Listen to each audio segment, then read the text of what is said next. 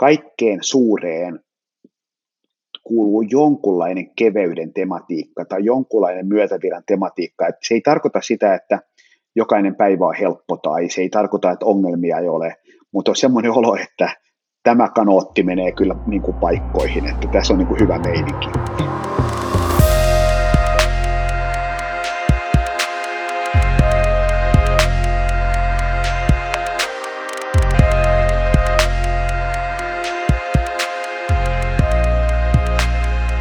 Tervetuloa Flow Akatemian podcastiin jälleen kuulijat.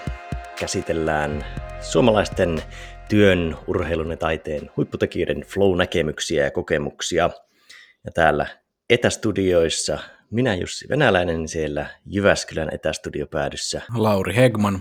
Ja jälleen olemme tuttuun tapaan Foodinin, flow-kaakauden ja kahvien äärellä, joita sinäkin voit päästä maistelemaan antamalla vierasehdotuksia, palautetta tai tilaamalla Laurin joka sunnuntaisen maittavan Flow-kirjeen, niin tuolla flow-akatemia.fi kannattaa käydä osallistumassa. Tänään jaksossa tullaan puhumaan ainakin ajattelusta, optimismista, maailmankuvasta, kir- kirkkaasta ajattelusta – ja katsotaan, minne, minne keskustelu meitä viekään. Pitää jättää sille aina aika paljon varaa, varsinkin näin paljon positiivista varianssia tuovan vieraan kanssa. Meillähän on vieraana idealisti, yrittäjä, kirjailija Saku Tuominen. Tervetuloa Saku. Kiitos kutsusta, ilo olla täällä.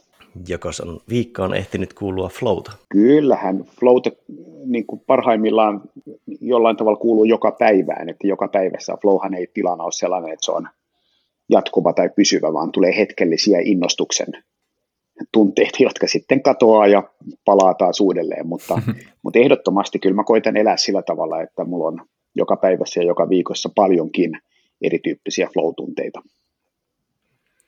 Onko mitä semmoisia elementtejä, millä, mitä sä, millä sä pyrit kultivoimaan sitä flowta elämässä ja päivissä?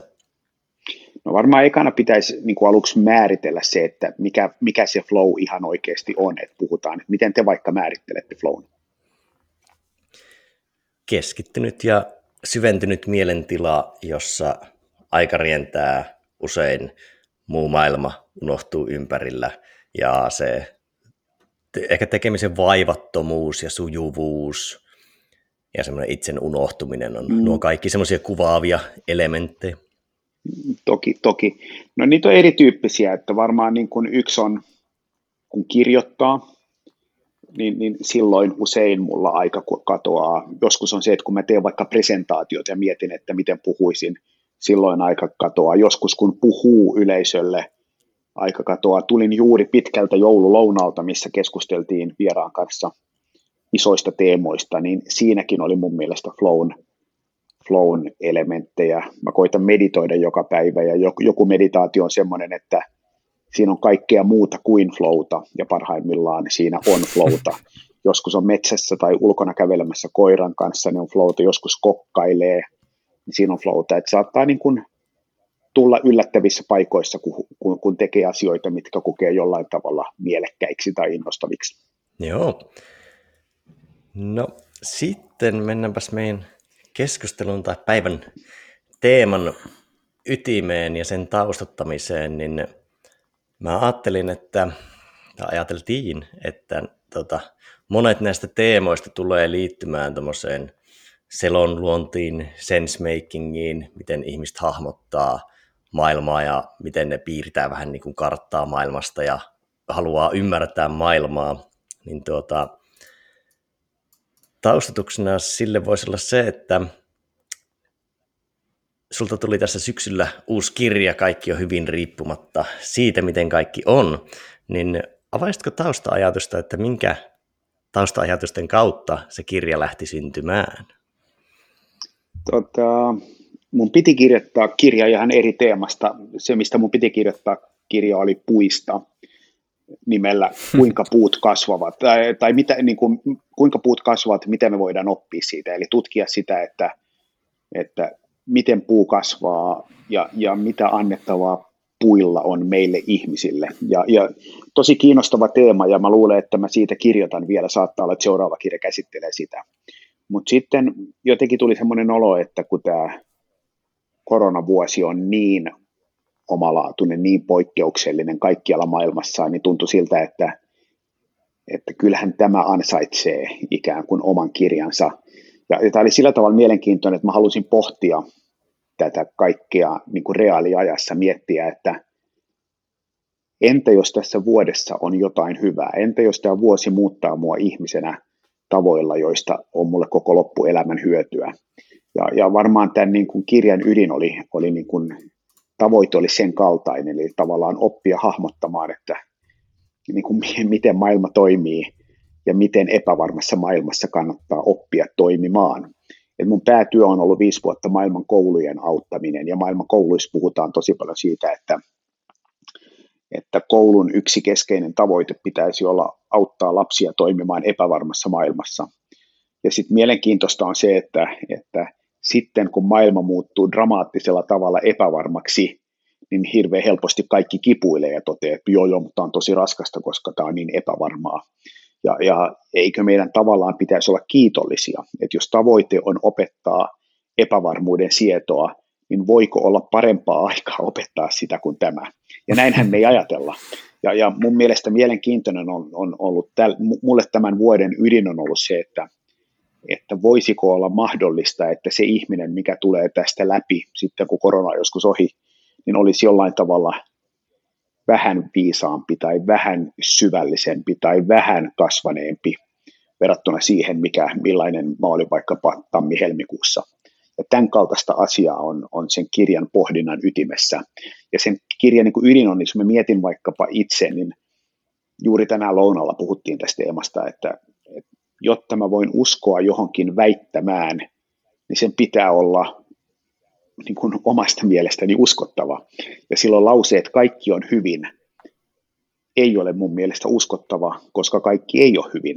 Eli kaikki on, niin kuin, on isoja haasteita osassa firmoja, ää, on lomautuksia, on ilmastoa, on koronaa, on epävarmuutta ja niin edelleen. Mutta jos sanot, että kaikki on hyvin riippumatta siitä, miten kaikki on, se yhtäkkiä muuttuu se lause, koska silloin tilanne on se, että että entä jos meidän pitäisi syvällisesti hyväksyä elämäämme epävarmuus ja toivottaa tervetulleeksi myös ei-toivotut asiat. Entä jos ajatellaan, että yksi elämän keskeinen tarkoitus on kasvu, niin silloinhan me olemme tällaisena vuonna elämän tarkoituksen ytimessä, koska tämä tarjoaa meille mahdollisuuden kasvuun. Ja nämä on ehkä sellaisia ajatuksia, mitkä on tuon kirjan pohtimisen ytimessä. Hmm.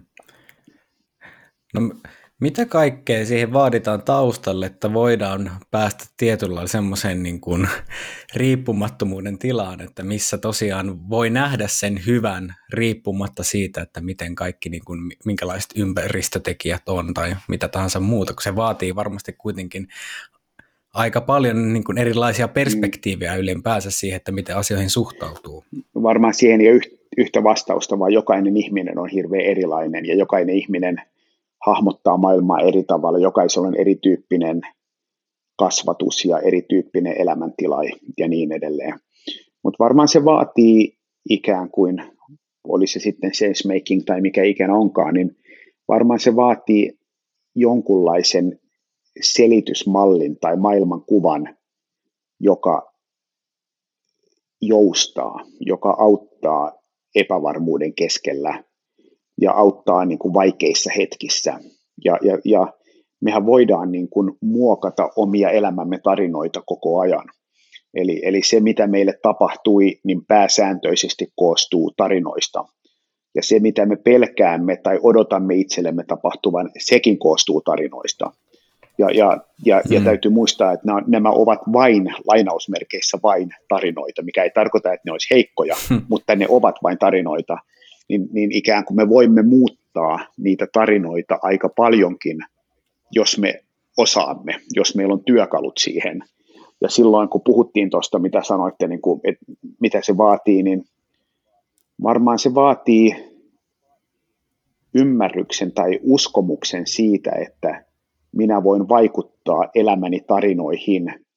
Ja sitten se vaatii ikään kuin taitoa tehdä sen, ja sitten se vaatii tietyn tyyppistä niin kuin sinnikkyyttä tai halua niin kuin nähdä siihen vaadittava työ. Et se koostuu monista asioista, mutta mä luulen, että yksi, yksi iso haaste meillä on, on se, että me jollain tavalla emme ole kasvaneet kovin hyviksi siinä, että me tunnistettaisiin ajattelun taidot taidoiksi. Eli että, että me, mm. tunni, me hyväksytään se, että jos me halutaan oppia soittamaan kitaraa tai puhumaan italiaa, niin meidän pitää opiskella. Mutta jos me halutaan kehittyä paremmiksi ajattelijoiksi, niin, niin me emme automaattisesti ajattele, että minun pitäisi harjoittaa ajattelun taitoja vaikka joka päivä. Että kyllä useampi ihminen on harjoitellut kroolia tai vatsalihaksia kuin ajattelun taitoja, on mun väittämä. Mm.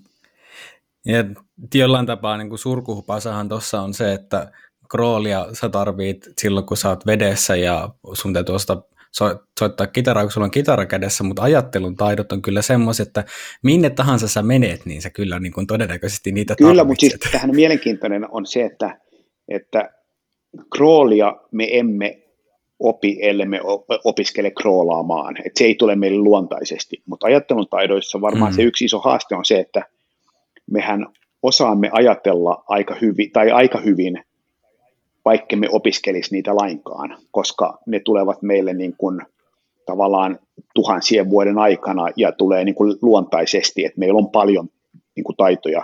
Ongelma on vain se, että kun maailma muuttuu ja muuten, niin monet niistä taidoista saattavat viedä meitä onnellisuuden näkökulmasta jopa väärään suuntaan. Eli ikään kuin moni ajattelee, että miksi minun pitäisi opiskella ajattelun taitoja, kun minulla on pikemminkin semmoinen ongelma, että ajatuksia tulee ihan liikaa. Ja itse asiassa me ei tunnisteta sitä, että juuri niin, juuri se onkin se yksi haaste, että niitä ajatuksia tulee tosi paljon. Että millä tavalla me oltaisiin esimerkiksi parempia tarkkailemaan omaa ajatteluamme, tai kuten Esa Saarinen sanoo, niin kuin ajattelun ajattelun taito. Ja se on minusta tosi kiehtova, että, että opi, tulemmeko hieman paremmiksi tarkkailemaan sitä, miten ajattelen ja miksi mm. ajattelen mm. niin ja mitä sille voin tehdä niin ne on musta semmoisia asioita, mitkä mua tällä hetkellä kiinnostaa tosi paljon. No mitkä on semmoisia, niin kuin, mitä nostaisit niin kuin keskeisiksi ajattelun taidoiksi, että miten, miten tuossa osittain sitä tulikin jo, mutta miten, mitä tota nostaisit sieltä, että mitkä on niin semmoisia merkittävimpiä ensimmäisiä, mitä tulee no, mieleen? Se on niin, kuin niin rikas kenttä, että siellähän on vaikka mitä, mutta et ehkä se ydinkysymys on sellainen, että miksi ajattelen, kuten ajattelen. Ja, ja silloin mm. yksi mielenkiintoinen kysymys on vaikkapa, niin kuin mä uskon hirveän voimakkaasti ke, kehiin, jotka voivat olla joko positiivisia kehiä, jotka auttavat meitä elämässä, tai negatiivisia kehiä, jotka pienentävät meitä. Ja ikään kuin positiivinen kehä voi olla se, että luotan itseeni, saan ideoita, onnistun tekemään jotain, luotan itseeni vähän enemmän, saan lisää ideoita. Ja negatiivinen kehä voi olla vaikkapa sellainen, että ei tästä mitään tule, huomasin, että ei tästä todellakaan tullut mitään, mistään ei tule mitään, tästäkään ei tule mitään. Ja ikään kuin, että olisi vähän parempi ikään kuin tunnistamaan, että milloin oma mieli lähtee negatiivisille kehille ja milloin oma mieli lähtee positiivisille kehille. Ja silloin mielenkiintoinen mm. ajatus on vaikkapa tämmöinen ajatusten ja tunteiden suhde. Eli että jos minusta tuntuu epävarmalta, niin se vaikuttaa siihen, että ajattelen ajatuksia – jotka tekevät minusta vielä epävarmemman. Ja sitten siitä ikään kuin tulee tietyllä tavalla kehä. Että oppisi tavallaan tunnistamaan, mm. että nyt mieleni lähti laukalle tavalla, josta ei ole minulle mitään hyötyä, vaan päinvastoin haittaa. Ja silloin ikään kuin joku sanoo, että joo, mutta sille on tosi vaikea tehdä mitään, niin, niin tota, ei se pidä paikkaansa. Sillä on vaikea tehdä mitään, jos ei ole ikinä opiskellut sitä, mutta sille on suhteellisen helppo tehdä paljonkin, jos on. Ja, mm. ja tämä on nimenomaan just se, mistä mä puhun, että kun me emme ole oppineet hahmottamaan näitä taitoina, niin esimerkiksi ihminen sanoo, että no kyllä tosi vaikea on alkaa puhua portugalia ihan yhtäkkiä. Eikö vaan, niin sehän onkin tosi vaikeaa, ellei sä opiskellut portugalia, mm. mutta jos, on, jos sä oot opiskellut sitä paljon, niin se on itse asiassa aika helppoa. Ja samalla tavalla mä väitän, että ajattelun taidot on sen kaltaisia, että jos niitä on harjoitellut tietoisesti pitkään, niin monet niistä on itse asiassa aika hyviä ja aika helppoja, että sä kykenet, miten sä kykenet rauhoittamaan mieltäsi, miten kykenet saamaan unen, miten kykenet taistelemaan stressin kanssa, miten kykenet välttämään ärsyyntymistä. Niin hirveän paljon on tämmöisiä asioita ja ne on musta on tosi kiinnostava maailma. Ja mun mielestä esimerkiksi kouluissa niin pitäisi merkittävästi enemmän opettaa niitä. Tiedän, että on kouluja, missä niitä jonkun verran opetetaan, mutta väitän, että se on edelleen niin kuin aika vähäistä, että kyllä niin kuin enemmän opetetaan sitten kuitenkin Pohjanmaan jokia kuin ajattelun taitoja.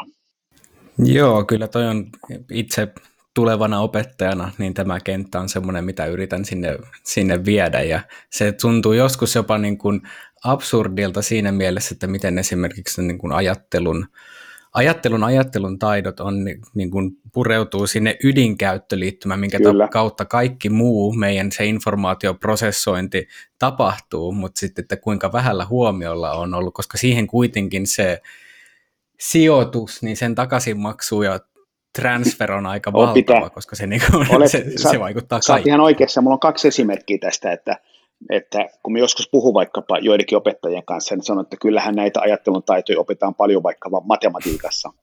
Ja, ja, tota, ja ne ihmisethän on ihan oikeassa, koska matematiikassa opetetaan paljon vaikkapa tietytyyppistä ongelmanratkaisua ja tietytyyppistä logiikkaa ja niin edelleen. Mutta, mutta se kenttä on niin paljon isompi kuin pelkästään tämä. Ja samalla tavalla, niin kun puhutaan vaikka meditaatiosta, niin joku ihminen sanoo, että, että mulle jääkiekon pelaaminen tai mulle koiran kanssa ulkoileminen ajaa meditaation aseman. Niin, niin koiran kanssa ulkoileminen tai jääkiekon pelaaminen voi olla tosi hyödyllistä ja se voi rentouttaa, mutta kysymys on hyvin erityyppisestä asiasta. Ja mä luulen, että koska me ei tietoisesti olla opittu ymmärtämään, että mistä näissä asioissa on kyse, niin sen takia me suhtaudutaan niihin aika ikään kuin ylimielisesti tai ylimalkaisesti.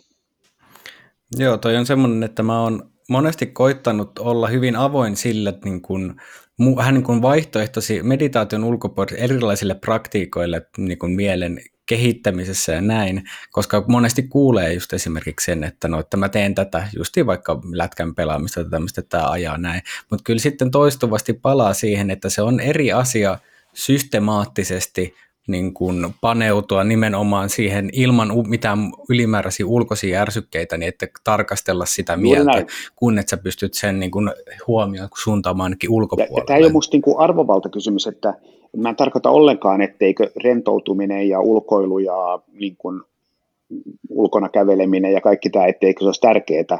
Se on ehdottoman tärkeää, hyvinkin tärkeää, mutta se on eri asia. Hmm. Se on eri asia. Hmm. Et itse olen pelannut jääkiekkoa 30 vuotta ja älyttömän harvoin mä siellä jääkiekossa mietin omia ajatuksiani vaikkapa, että miksi ajattelin näin. että niin kuin, että mä nautin, tai mä, niin kuin, ja mähän olen itsekin puhunut, että, että mulle niin kuin, kokkaaminen ajaa meditaation aseman, että niin kuin ajattelin niin kuin joskus näin, niin, niin kyllä sekin ihan humpuukin on, vaikka itse näin puhukin. Että musta kokkaaminen on ihanaa ja se on rentouttavaa, mutta se on eri asia. Niin, kun siinä on ehkä se, että se, se on just siinä mielessä erilainen, että silloin kun sä oot hyvin, hyvin paikoillas niin kuin liikkumattomana ja tarkastelet, niin juuri silloin on niin kuin se mahdollistaa sen havainnoinnin sille, että esimerkiksi kun nousee joku tietty tunne ja siitä seuraa jonkinnäköinen ajatus, joka synnyttää taas uuden ajatuksen tai tunteen tai jonkun niiden yhdistelmä, niin se on kyllä tosi vaikeaa tai niin kuin justiin semmoisessa, kun sä oot tosi aktiivisessa tilassa, niin se niin kuin noiden tarkkojen havaintojen tekeminen, niin se muuttuu huomattavasti haasteellisemmaksi. Se on juuri näin, ja, ja sen hyötyhän pitäisi olla se, että, että sikäli kun itse olen ymmärtänyt amatöörinä, että meditaation ydinhetki ei ole se, kun sä meditoit, vaan ydinajatus on se, että kun sä et meditoi, eli vaikkapa kun olet palaveriin menossa tai kun alkaa ärsyttää tai kun olet liikenneruuhkassa tai mikä tahansa on, ikään kuin millä tavalla sä saat ne meditaatiosta saadut, niin kuin saadut työkalut käyttöösi mahdollisimman helposti.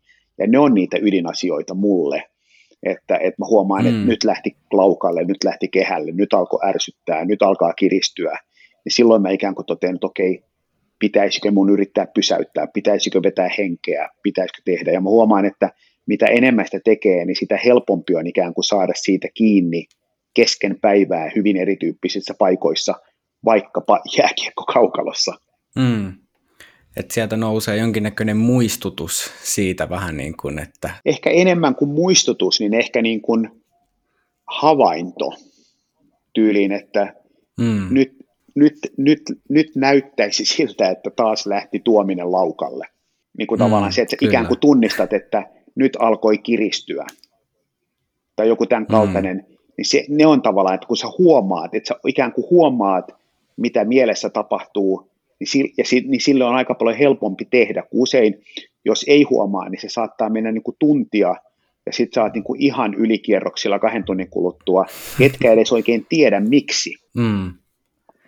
Niin, toi on, että kun se, se laukka lähtee, niin sitten sieltä voi niin kun, sitä saa kulkea aika pitkälle ja kadottaa jopa sen alkusyyn, Täysin. että se on, voinut, se on voinut olla joku hyvinkin mitätön tai niin kuin pieni triggeri, joka jossain vaiheessa on laittanut Absolut. sen pyörän pyörimään ja sitten jossain vaiheessa se onkin vaan kasvanut, koska sitä ei ole Juuri näin, se saattaa hyvin olla niin, että, että mä niin kuin, että ikään kuin kaiken pitäisi olla hyvin, aurinko paistaa ja bisnekset menee pääsääntöisesti hyvin ja mietit, että miksi mä oon niin helvetin huonolla tuulella ja sitten mä alan niin kerjää taaksepäin, niin sanon, että niitä oli se kolme tuntia olleessa mailissa se yksi sivulause, mikä mua ärsytti. Ja yhtäkkiä mä oon niin unohtanut sen, mutta se tunne on jäänyt. Ja mm. näiden tunnistaminen, mä luulen, että on tosi hyödyllistä meille, meille ihmisille.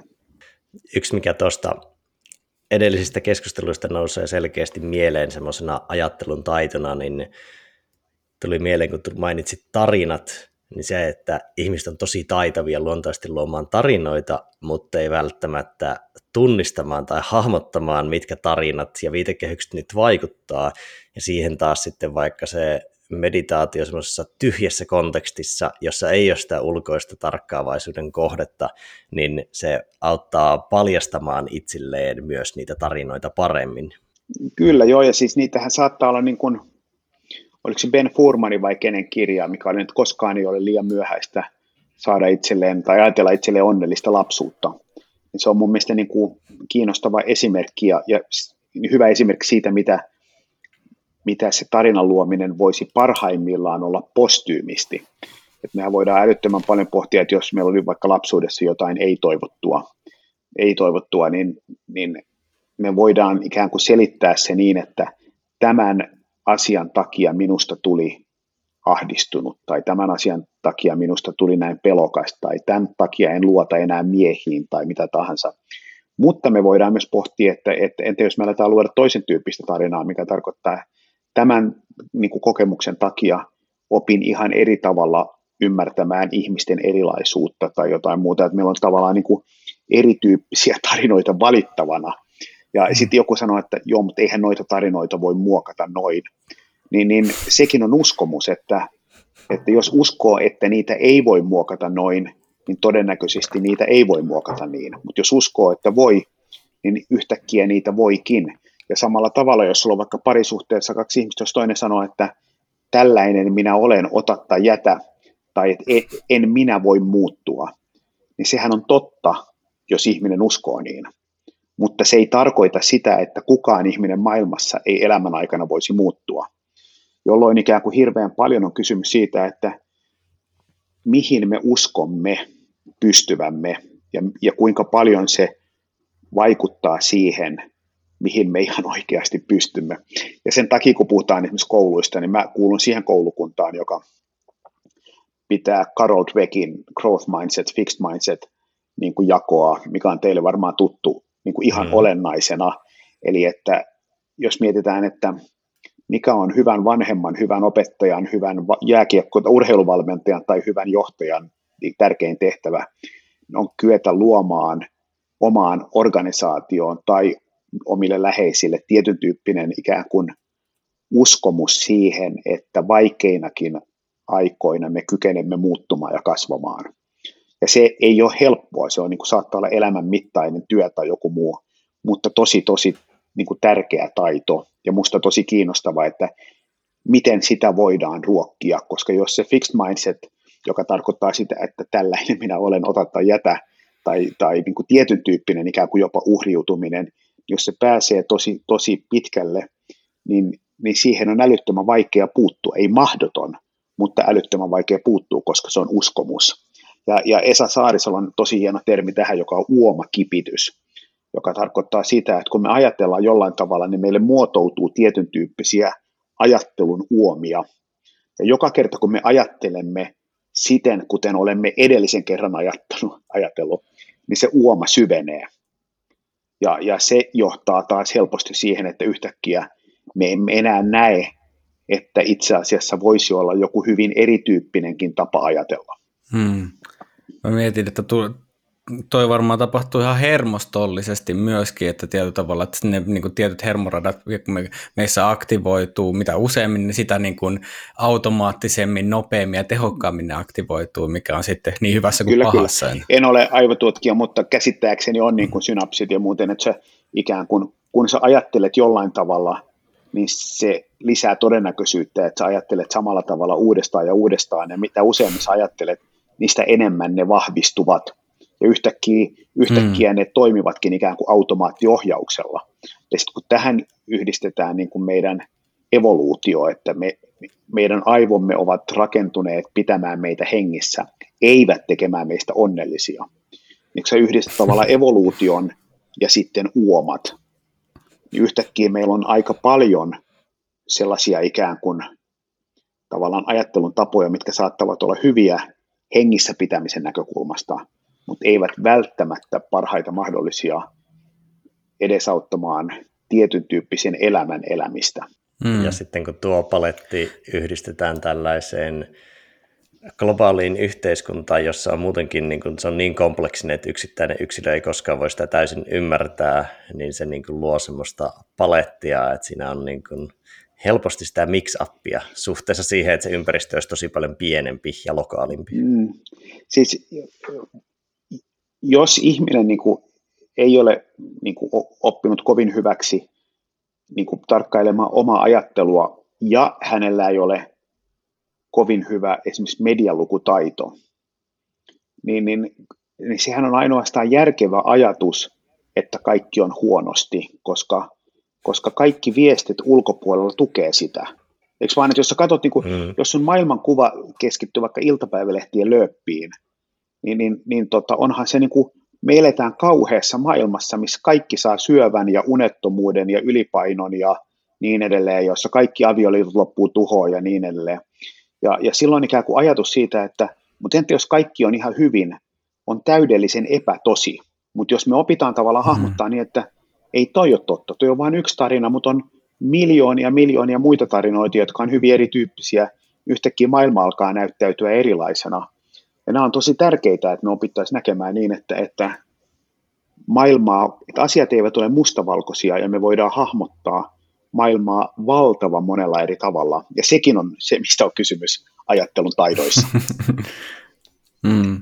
Niin, tuommoinen tietynlainen tarinatietoisuus, niin kuin, ymmärrys mm. siitä, että minä, minä luon tarinoita, muut luo tarinoita, ja tarina on aina yksi perspektiivi, mutta yksi perspektiivi ei pysty moniulotteista todellisuutta niin kuvaamaan On, ja myös, myös niin, että, että haluttiin tai ei, niin meillä kaikilla on mielessä tarinoita, ja kun me keskustellaan vaikkapa, niin me tuodaan selkärepussa siihen keskusteluun ne tarinat jolloin ikään kuin me, me ei juuri koskaan pystytä lähtemään puhtaalta pöydältä keskusteluun, vaan meillä on niin kuin näkemys siitä esimerkiksi, että onko maailma muuttumassa hyvään vai huonoon suuntaan esimerkiksi.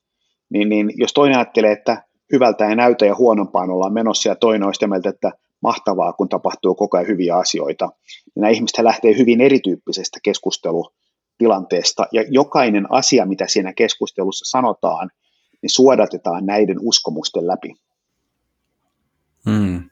Millä tavalla sä, Saku, niin kun, vähän niin kuin tsekkaat itseäsi sitten niin kun, vähän niin kuin, että tarkkailette, missä tässä on minun tarina ja mikä on niin kuin se, että mitä oikeasti tapahtuu. Minkä tyyppisiä niin kuin ajatuksia sulla niin kuin herää tuosta? No, jos mä veikkaan, niin mä veikkaan, että tosi vähän, että mä luulen, että mä en poikkea niin kuin ihmisistä, muista ihmisistä olennaisesti mä väitän, että valtaosa siitä, miten mä ajattelen, perustuu tarinoihin, joilla on totuuden kanssa hyvin vähän tekemistä. Et mä luulen, että me kaikki ollaan tämän kaltaisia, mutta mä luulen, että koko ajan kehityn koko ajan vähän paremmaksi, niin se, se on jo niin kuin ihan hyvä tavoite. Et esimerkkinä mä oon koittanut, niin kuin, varmaan se ydin on se, että, että jos haluaa pys, tehdä pysyvän muutoksen, niin pitää luoda uusia tapoja, koska ainoastaan tavat on semmoisia, mitkä tulee helposti. Ja, ja tota, mm. Koska muuten se, että joka kerta joutuu nollasta pakottamaan ajattelemaan eri tavalla, niin se on tosi kuluttavaa ja jos me ollaan vaikka väsyneitä, niin mehän emme siihen pysty. Ja sen takia mulle esimerkiksi semmoinen tapa, mikä mä huomaan, että mulla on tullut niin kuin, itse asiassa alkaa lähentyä jo tapaa, että kun joku sanoo vaikkapa, että suomalaiset on kateellisia esimerkiksi, niin mun heti ensimmäinen ajatus se, että vai onko, niin kuin perustu, niin kuin, entä jos päinvastainen on totta. Ja samalla tavalla, että kun ihmiset väittää, että tekoäly vie työpaikat, vai viekö? Entä jos tekoäly lisää työpaikkoja? Ää, ja niin, niin edelleen, että mä koitan niin kuin ikään kuin katkaista niin kuin tällaiset väittämät omassa mielessäni tosi nopeasti. En välttämättä sano niitä ääneen, mutta ikään kuin pysäytän ne, jotta mun mieli ei niin kuin lähtisi heti niin kuin ikään kuin yhdelle uralle, uralle vaan pysyisi niin kuin, luovu, luovuudessa puhutaan tämmöistä termistä kuin liquid mind, eli että ihmisen mieli olisi mahdollisimman pitkään mahdollisimman elastinen. Tai joku sanoi niin, että luovan ihmisen mieltä kuvaa se, että hän kykenee pitämään kahta vastakkaista ajatusta mielessä samanaikaisesti ja silti toimimaan. Ja, ja, ja mm. mä huomaan, että mä pidän siitä tavallaan, että, että meidän pitäisi tehdä näin, niin mun mielessä on, että ehkä pitäisi, ehkä ei, katsotaan. Ja, ja sanotaan, että meidän pitää tehdä nopeasti päätöksiä, vai pitääkö? Entä jos meidän nimenomaan ei pidä tehdä päätöksiä? Nyt, nyt täytyy tehdä näin, vai täytyykö? Entä jos itse asiassa täytyy tehdä ihan eri tavalla? Että sulla olisi tietyllä tavalla niin kuin mielessä vähän enemmän joustavuutta ja armollisuutta kuin mitä meillä usein mm. nykykeskustelussa on. Et jos mietitään vaikkapa maailman neuvotteluhuoneita, niin nehän on täynnä usein keski-ikäisiä miehiä, jotka kertoo, miten maailma toimii ja mikä toimii ja mikä ei. Ja hyvä muistaa se, että, että ei se perustu mihinkään muuhun kuin heidän pelokkaaseen näkemykseen. Ei se ole fakta, mm. vaan se on uskomus. Uskomus, joka on tosi huteralla. Ja me sanotaan vaikka, että kaikki tutkimukset osoittavat, niin yleensä tarkoittaa sitä, että pieni määrä tutkimuksista, ne mitkä olen lukenut ja mitkä vahvistavat omaa näkemystäni osoittavat. Ja sitten taas ne mm. muut tutkimukset, niin, niin meillä on hirmu iso halu, halu niin kuin ikään kuin vähätellä tai lakasta maton alle. Mm. Joo, kyllähän niin yleensä puhu, voi nähdä vaikka niin median kautta, että tiede sanoo tätä, puhutaan tieteestä tämmöisen vähän niin kuin niin, yksittäisenä henkilönä, joka, kuka puhuu, joka puhuu luonnonseksuaalisuudesta. Siis tämä niin kuin, musta nyt osuit niin kuin mun soft spotin, mä rakastan tätä, niin sanotaan, että tiede, että onko niin kuin, että jos sulla on ikään kuin sanotaan niin kuin pienellä nimellä Päivi Räsänen tai joku muu, jos hän olisi yliopistossa tutkijana, niin onko hän tiede, niin kuin tavallaan, että tiede osoittaa, että niin kuin ihan, että onko myös niin, että sellaiset tutkijat, jotka on dramaattisesti meidän kanssa eri mieltä, niin sanotaanko me, että tiede osoittaa näin? Niin ei, koska tie, niin kuin, tiede on se pieni joukko, mitkä ovat meidän kanssa samaa mieltä hyvin usein eikä mitään muuta. Et mä oon mm. ihan täsmälleen samaa mieltä. Mieltä. Plus, että tiede on osoittanut aivoista sen, että on vasen ja oikea aivolohko, ja tiede on osoittanut vaikka mitä asioita, josta suuri osa on ihan puuta heinää. Ja vanhenee, ja vanhenee todennäköisesti viiden vuoden Täsmälleen näin, niin eli ajatukset, onko ihmiskunta ensimmäistä kertaa ikinä päässyt tilanteeseen, missä tiede on kaikesta oikeassa, niin mä en usko sitä. Ja tuo itse loistava esimerkki tarinan luomisesta se, että kun on huomannut monilla ihmisillä, ketkä ei ole yhtä mieltä tieteen tulosten kanssa, niin tieteestä on muodostettu semmoinen yleistetty toinen tai semmoinen entiteetti, joka on vähän niin kuin heitä vastaan, että kun tiede Joo. ei hyväksy tällaista ajattelua, ja, niin siitä on siis tullut semmoinen...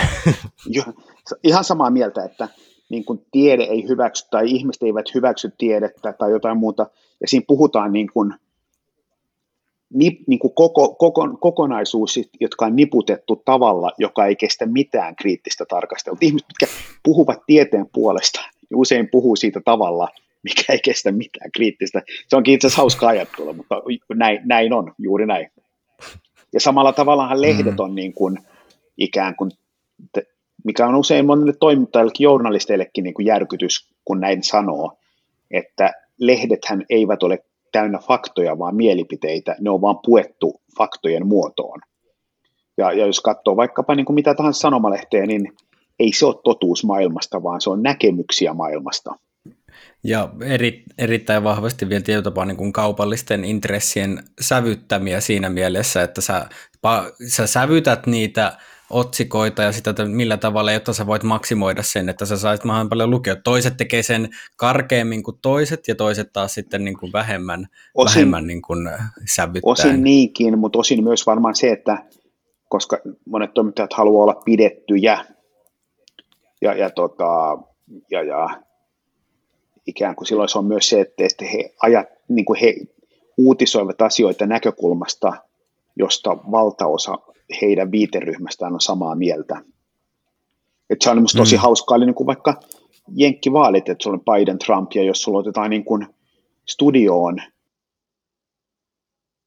asiantuntija, joka on jollain tavalla Trump-myönteinen, niin koko maa sekoaa, koska hän, hän ei ole enää asiantuntija, koska hän on väärää mieltä itseni kaltaisten ihmisten kanssa – niin sekin on mun mielestä mielenkiintoinen. Tämä ei ollut puheenvuoro Trumpia, Trump, niin kuin Trumpin puolesta, vaan enemmän tavallaan siitä, että minkälaisessa maailmassa me eletään. Et fiksu ihminen, Joo, fiksu toi... ihminen hän mm. ei voi sanoa, että Trump teki paljon hyvää, mm. vaan että se oli seinähullu Joo, ja, ja on... ihmiset, jotka, ne 50 prosenttia ihmisistä, mitkä äänestivät, eivät ymmärrä mistään mitään. Ja tämähän on tavallaan se ajattelutapa, mm. ja mä, vaikka en todellakaan kuin Trumpin ystäviin, niin mä koitan ikään kuin välttää niin kuin tämän kaltaista lokerointia liikaa, että mä koitan tavallaan nyt pohtia, että miksi niin moni fiksu ihminen äänesti, mitä sellaista on, mitä mä en näe, mitä hän teki itse asiassa hyvin ja niin edelleen, edelleen koska mun mielestä se kuuluu laadukkaaseen keskusteluun ja laadukkaaseen ajatteluun myös. Hmm. Joo, ja se on niin kuin jännä, että en tiedä, onko tämä niin kuin oma, oma vinooma vai onko tässä oikeasti niin kuin perää, että tuntuu, että on semmoinen kehitys menossa, että missä ihmisten kyky sietää sen oman näkemyksen vastasta tai jollain tapaa sen kanssa ristiriidassa olevaa informaatiota niin kuin kapenee Joo. just, että niin kuin just, et, et koska ei aikaisemmin mun käsityksen mukaan niin kuin poliittisella kentällä tai niin kuin muillakaan kentillä ollut niin kuin yhtä vahvaa ainakaan hetkeen sellaista, että missä se kun sä vähänkin osoitat myönteisyyttä sen niin kuin toisen ryhmittymän, sun, niin kuin sen, ketkä sä koet sun ulkopuoliseksi ryhmittymäksi, osoitat pienenkin myönteisen arvion sieltä, niin sitten sä oot heti, sä oot petturi ja niin kuin, sä, se, sä et ole enää, nyt sä et ole enää valkoinen, nyt Ollaan ihan täs, täsmälleen samaa mieltä ja, ja ja sitten tässä on se, myös sellaisia termejä, mitkä mä huomaan, että on mulle niin kuin punainen vaate, on, on vaikkapa niin kuin toksinen. Että sulla on niin määritelmiä toksinen positiivisuus tai toksinen, niin kuin jo, mikä ikinä onkaan, niin sehän lähtee usein siitä, että joku ihminen kokee olevansa asemassa, missä hän kykenee määrittelemään ylhäältä alas, mikä on oikea tapa olla positiivinen. Ja se on minusta mielenkiintoinen mm. tavallaan se ajatuksena, ja mä ymmärrän, että, että joidenkin ihmisten tapa olla positiivinen on joidenkin miel- joillekin haitallinen. Niin mä ymmärrän mm. sen, mutta siitä sanasta toksinen puuttuu kokonaan se ajatus, että ihmiset ovat erilaisia ja kaikki tekee niin kuin parhaansa ja muuten. Siitä kuuluu, niin kuin, siitä puuttuu tällainen ikään kuin, niin kuin siitä puuttuu empatia, siitä puuttuu ymmärtää, siitä puuttuu se, että maailma on epämääräinen, siitä puuttuu siitä, että ihmiset on erilaisia. Siinä on hyvin tavallaan sellainen mulle niin kuin lokeroiva malli, missä joku kokee olevansa asemassa, missä hän kykenee – itse kertomaan, mikä on oikea tapa toimia. Ja se on mulle hyvin mm. niin kuin vieras tapa lähestyä elämää. Ja toi on aika joustamaton niin kuin tapa hahmottaa maailma, joka monesti johtaa ennemmin tai myöhemmin hyvinkin kitkasiin vuorovaikutustilanteisiin ja monesti myös sitten kitkasee kohtaamisiin todellisuuden kanssa, että sitten kun se oma yksinkertainen selitysmalli ei pystykään Juuri näin. Niin koppaamaan ja sehän ei ole avoin kaikkeen. Ikään kuin ikään kuin, sinänsä minusta hauskaa myös se, että meillä on tällaisia termejä, kuten vaikka takin kääntäjä, niin, niin kuin ikään kuin se ajatus, että, että se, että ihminen muuttaa mieli, että sekin on saatu niin kuin pahaksi, eikö vaan, että joku muuttaa mielipidettä, että nyt se muutti mielipidettä, että kyllä niin kuin fiksu ihminen ei muuta mielipidettä, sehän on ihan niin kuin kauhea ajatus, mutta näinhän on, että eikö vaan, että, että ikään kuin jos joku keskustelu sanoisi, että itse asiassa saat, saat, sun, sun argumentti on tosi hyvä, mä itse asiassa muutan kokonaan mielipiteeni, niin eikö se ole niin kuin hie, että se ei ole niin kuin heikko, vaan musta se on upea. Ja, niin. niin, siis se, sehän on, sitä vaatii todella vahvaa henkistä kanttia, että sä pystyt myöntämään, että mä olin muuten Juuri väärässä. Tää oli, mä, olin, mä olin aivan heikolla on, kantilla. Kunnes sitten huomenna sanot, että itse asiassa en ehkä ollutkaan, entä jos tämä meneekin näin ja muuten, koska mä itse mielellään on niin, että, että tänään ollaan tätä mieltä ja huomenna jotain muuta ja katsotaan, katsotaan mihin päädytään. Mm. Niin, että se on niin kuin, se oma maailmankuva on virtaava ja Kyllä. elävä sen sijaan, että se niin kuin, että, että nyt niin kuin eräs poliitikko nimeltä mainitsematta sanoi, että hän, oli, hän muodosti poliittiset mielipiteet 16-vuotiaana ja sitten siitä ja niin kuin, se oli ja. sitten siinä, että vähän niin kuin homma oli lukkoon lyöty, että se olisi jotenkin hyvä, mutta se, tai, että, että sen sijaan, että, että kun maailma muuttuu, niin luulisi, että sen maailman kuvankin on muututtava siinä niin siis- mukana, siis, muuten elää niin siis joku... Se, niin se... Mutta sehän on mielenkiintoinen, että, että jos ajattelee, että mun ajatukset ovat suhteessa maailmaan, niin, niin silloinhan on niin, että riippumatta siitä, mitä ajattelen, niin mun ajatukset muuttuvat, koska ulko, niin kuin ulkoinen maailma muuttuu. Et, et ikään kuin sellainen ajatus, että mun tapa hahmottaa maailma pysyy tästä seuraavat 60 vuotta samana, on jo lähtökohtaisesti vaikea malli, koska se ympäröivä maailma muuttuu koko ajan.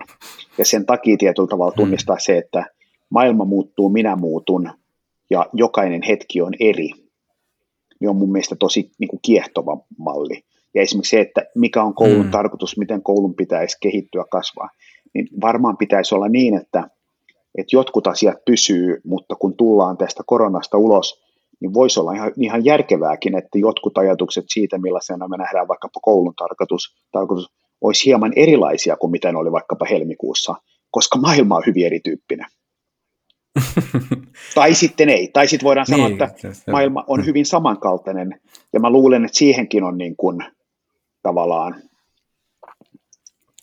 niin kuin perusteita, että ehkä onkin niin, että me eletään semmoisessa maailmassa, missä sekä että on totta.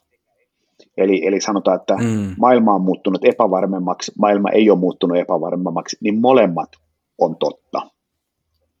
Eikö vaan mm. teko, tekoäly vie työpaikat, tekoäly työ työpaikkoja, molemmat on totta. Et me eletään semmoisessa maailmassa, missä sanotaan, että meidän pitäisi ajatella enemmän ja tehdä vähemmän, on totta. Ja sitten sanotaan, että meidän pitäisi tehdä enemmän ja ajatella vähemmän, niin sekin on totta. Että ikään kuin, että asiat ei ole mustavalkoisia, vaan ne on usein sekä että. Ja se on minusta mielenkiintoinen, että usein niin kuin kaikkeen vahvaan mielipiteeseen niin pitäisi tunnistaa, että siihen lähes aina sisältyy jonkunlainen vastavoima, mikä todennäköisesti on tavalla tai toisella totta myös. Mm. Niin, toi on semmoinen, että niin kuin hyvän, mitä voi niin kuin tarkistella omaa ajatteluaan, on ehkä justi, justiin se, niin kuin lähteä siitä ymmärryksestä esimerkiksi, että, että kaikkien väitteiden ei tarvitse olla poissulkevia. Joo. Just, että, mikä, koska monestihan niin kuin, ja jollain tapaa ehkä äh, siihen ei ehkä niin kuin suoraan, mutta osittain koulutetaan ja kasvatetaan niin kuin semmoiseen, että jo, jo, niin kuin, jos se on yksi, niin sitten tämä toinen on nolla, vaikka niin kuin todennäköisesti molemmat voi Ihan olla. täsmälleen samaa mieltä ja myös semmoisia asioita, mit, niin kuin sano, sanoja tai sanapareja, mitä toivoisin näkeväni valtavan paljon enemmän on vaikka ehkä tai en tiedä. Et jos kysyy, niin kuin, että mitä mieltä sä olet tästä, niin ihan hyvä vastaus se, että ei hajuakaan. Ja sitähän me kuullaan tosi vähän. Ja tuo ehkä niin kuin asioiden kääntäminen tai perspektiiviä, perspe, perspektiivin ottaminen on ehkä ollut myös yksi niin kuin isoin oppi, mitä sä olen sulta saanut, tai jos pitäisi nimetä, koska kun on tuossa joku vajaa kymmenen kirjaa sulta lukenut, niin tullut aina semmoisia, se mikä itsellä on jäänyt se, niin kuin, että tarkastele monesta kulmaa, Joo. niin se on, se on tarttunut matkaan sieltä. Tässä on mulle, ehkä mä voisin niin kuin tässä vaiheessa niin kuin ottaa pienen tribuutin, hyvä ystäväni, hieno TV-tuottaja, ajattelija, ohjaaja Tuomas Summanen, mikä on nyt Rabbit Filmsin luova johtaja, niin hänellä oli tapa usein palavereissa sanoa, että kun, vai oisko sittenkään, tyyliin, että jos ihminen sanoo, että, että olisihan se hienoa, jos studioon tuotaisi hevonen, niin hän saattoi sanoa, että vai oisko sittenkään. Ja, ja niin kuin ajatuksena se, se on hyvä niin kuin lähes kaikkiin juttuihin, se on, että olisihan se ihan älyttömän hienoa, jos meillä olisi kaikilla Helsingin kaduilla nyt talvella joulupiknik. Niin, että joku, joku sanoo, kun se innostus on niin joku sanoo, että voi olisiko sittenkään. Ja mä en tarkoita, että se on vastarinnan kiski, joka kyseenalaistaa kaiken, mutta se on ihan hyvä ajattelutapa, että me niin kun käännetään päälailleen, kysytään, pohditaan, mietitään. Meidän pitää ehdottomasti tehdä nyt näin, vai pitääkö sittenkään. Niin se on ihan hyvä niin kun, ikään kuin mental play. Mm. Mm. Ihan, joo, ihan, ihan loistava. Pitää heittää tuosta vielä, että kun tuli mieleen niin kuin varmuuden ja epävarmuuden niin kuin suhdetietovalla, että sehän semmoisilla niin kuin selkeillä mustavalkoisilla väittämillähän me saadaan justiin varmuutta, mikä voi olla hyvin keinotekosta, mm. niin se, että meidän täytyy niin kuin pystyä sit sietämään epävarmuutta ja ei välttämättä sietämään, vaan jollain tavalla niin kuin mm. ystävystyy epävarmuuden kanssa, jotta me voidaan tehdä tuommoisia niin kuin tietyllä tavalla uh, kontrastointeja sen niin kuin lopullisten, finaalisten, tyhjentävien vastau- tai semmoista vastauksista luopumista, mm. niin, niin kuin se e- suhde epävarmuuteen täytyy olla hyvin erilainen. Eh, ehdottomasti, mutta mehän ollaan niin kuin ihan, että et se on jotenkin, sehän on tutkitusti ihmiselle epävarmuus on kauhea tunne. Ja sen takia me niin kuin mieluummin ikään kuin meille niin kuin valheellinen varmuuden tuntu on turvallisempaa kuin kevyt epävarmuus.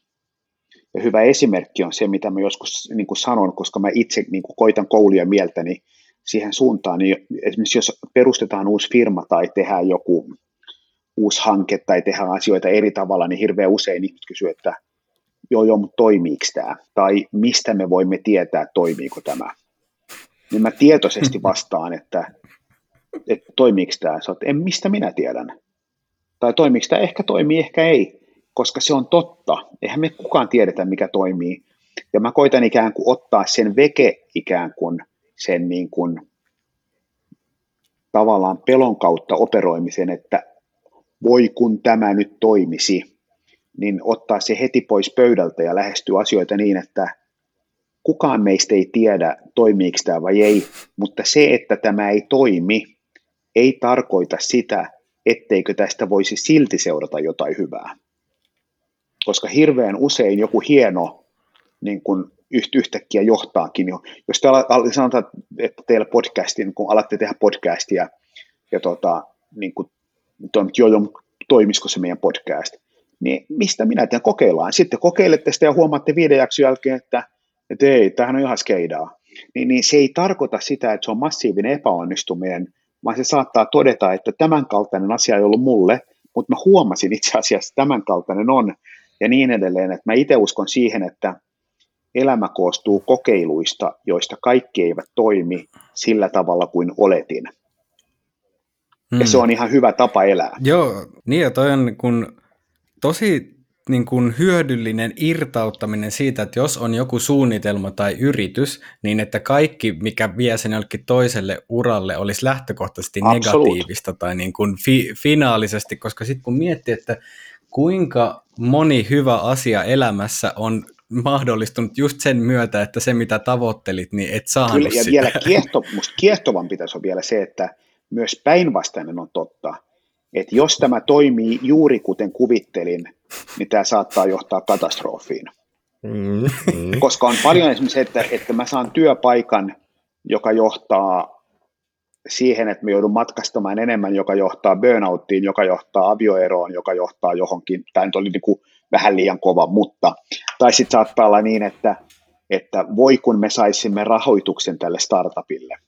Sitten me saadaan rahoitus sille startupille ja sen seurauksena me ollaan kymmenen vuotta jumissa siinä, mikä ei välttämättä olekaan parempi olisi ollut onnellisuuden näkökulmasta, että me ei oltaisi saatu sitä. Ja tämä on hyvä tunnistaa, että joskus niin kun, jos asiat menevät kuten kuvittelin, niin se voi johtaa ei-toivottuun lopputulokseen. Jos asiat menee juuri niin kuin en kuvitellut, niin voi johtaa johonkin hienoon. Ja molempien kanssa op, tullaan toimeen. Et mä en tarkoita, että tämäkään vaihtoehto, että, että asiat niin kuin kuvittelin, että tämä oli hyvä, mutta tämä olikin huono, niin mä en tarkoita, että sekään olisi huono, vaan tarkoitan, että okei, mä luulin, että tämä oli hyvä, mutta tämä olikin huono, mutta tästä voi seurata jotain hyvää. Et mä koitan ikään kuin suhtautua niin, että kukaan ei tiedä, mihin tämä johtaa, mutta kaikki voi johtaa johonkin hyvään. Mm. Ja sulla oli uusimmassa kirjassa oli hyvä semmoinen, en tiedä viitekehys, mutta jäi mieleen lauseena se, että on myönteinen kokemus hyvä, ei myönteinen kokemus arvokas. Ja näinhän me, näin me voimme ajatella. Tai sitten me voidaan ajatella, että just internetistä niin kun löytyi joku muki, mä kaivon tuossa yhteen puheeseen kuvia, niin sieltä löytyi kuvi, kuva, missä luki, että vituttaa olla täällä, mikä mua vetosi tavallaan se, että se olisi joku mukissa oleva teksti. Niin, tota, niin tietyllä tavalla me voidaan suhtautua siihen, että kaikki vastoinkäymiset ahdistaa. Että koro, niin kuin yksi ihminen, mä olin keskustelussa, missä yksi ihminen sanoi, että kyllä on tosi vaikea nähdä koronassa mitään hyvää. Niin, niin, tota, niin hänen maailmassaan se voi pitää paikkansa, mutta se ei ole fakta koska koronassa on tosi helppo nähdä paljon hyvää. Ja se ei tarkoita sitä, etteikö siinä silti voisi nähdä myös ongelmia. että jokainen näkee, että tämä on firmoille, monille firmoille tuhoisa, tämä johtaa YT, tämä johtaa ongelmia ja niin edelleen, mutta samaan aikaan monella kiire on vähentynyt, stressi on vähentynyt, perheet on lähentynyt, luontosuhde on muuttunut, ajattelu on kirkastunut, arvot on mennyt uusiksi, että kaikessa, kaikessa on kaikkea. Ja sen takia mun mielestä se, että joka kertoo, että mitä kaikkea tässä voi nähdä, niin se tarkoittaa vain sen, mitä kaikkea hän voi nähdä siinä juuri nyt, eikä sitä, mitä kaikkea siinä voi nähdä. Hmm.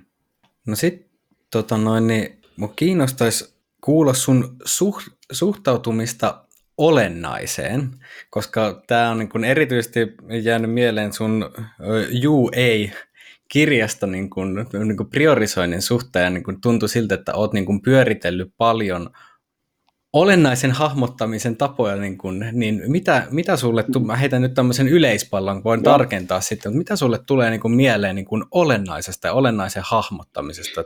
Tota, se on erittäin hyvä kysymys ja erittäin vaikea kysymys. Et ensinnäkin varmaan se, että mistä näkökulmasta olennainen, että onko se olennainen niin kuin onnellisuuden, hyvän elämän, tämän firman pärjäämisen, minkä näkökulmasta, ne on monta eri olennaista. Mm. Mutta varmaan sellainen yksi ajatus on se, että että meidän pitäisi jollain tavalla olla herkempiä. Et mä koitan itse niin kuin kiinnittää huomiota, niin kuin vaikka monet asiat ei tule uneen, niin tämä on enemmän semmoinen niin kuin metafora.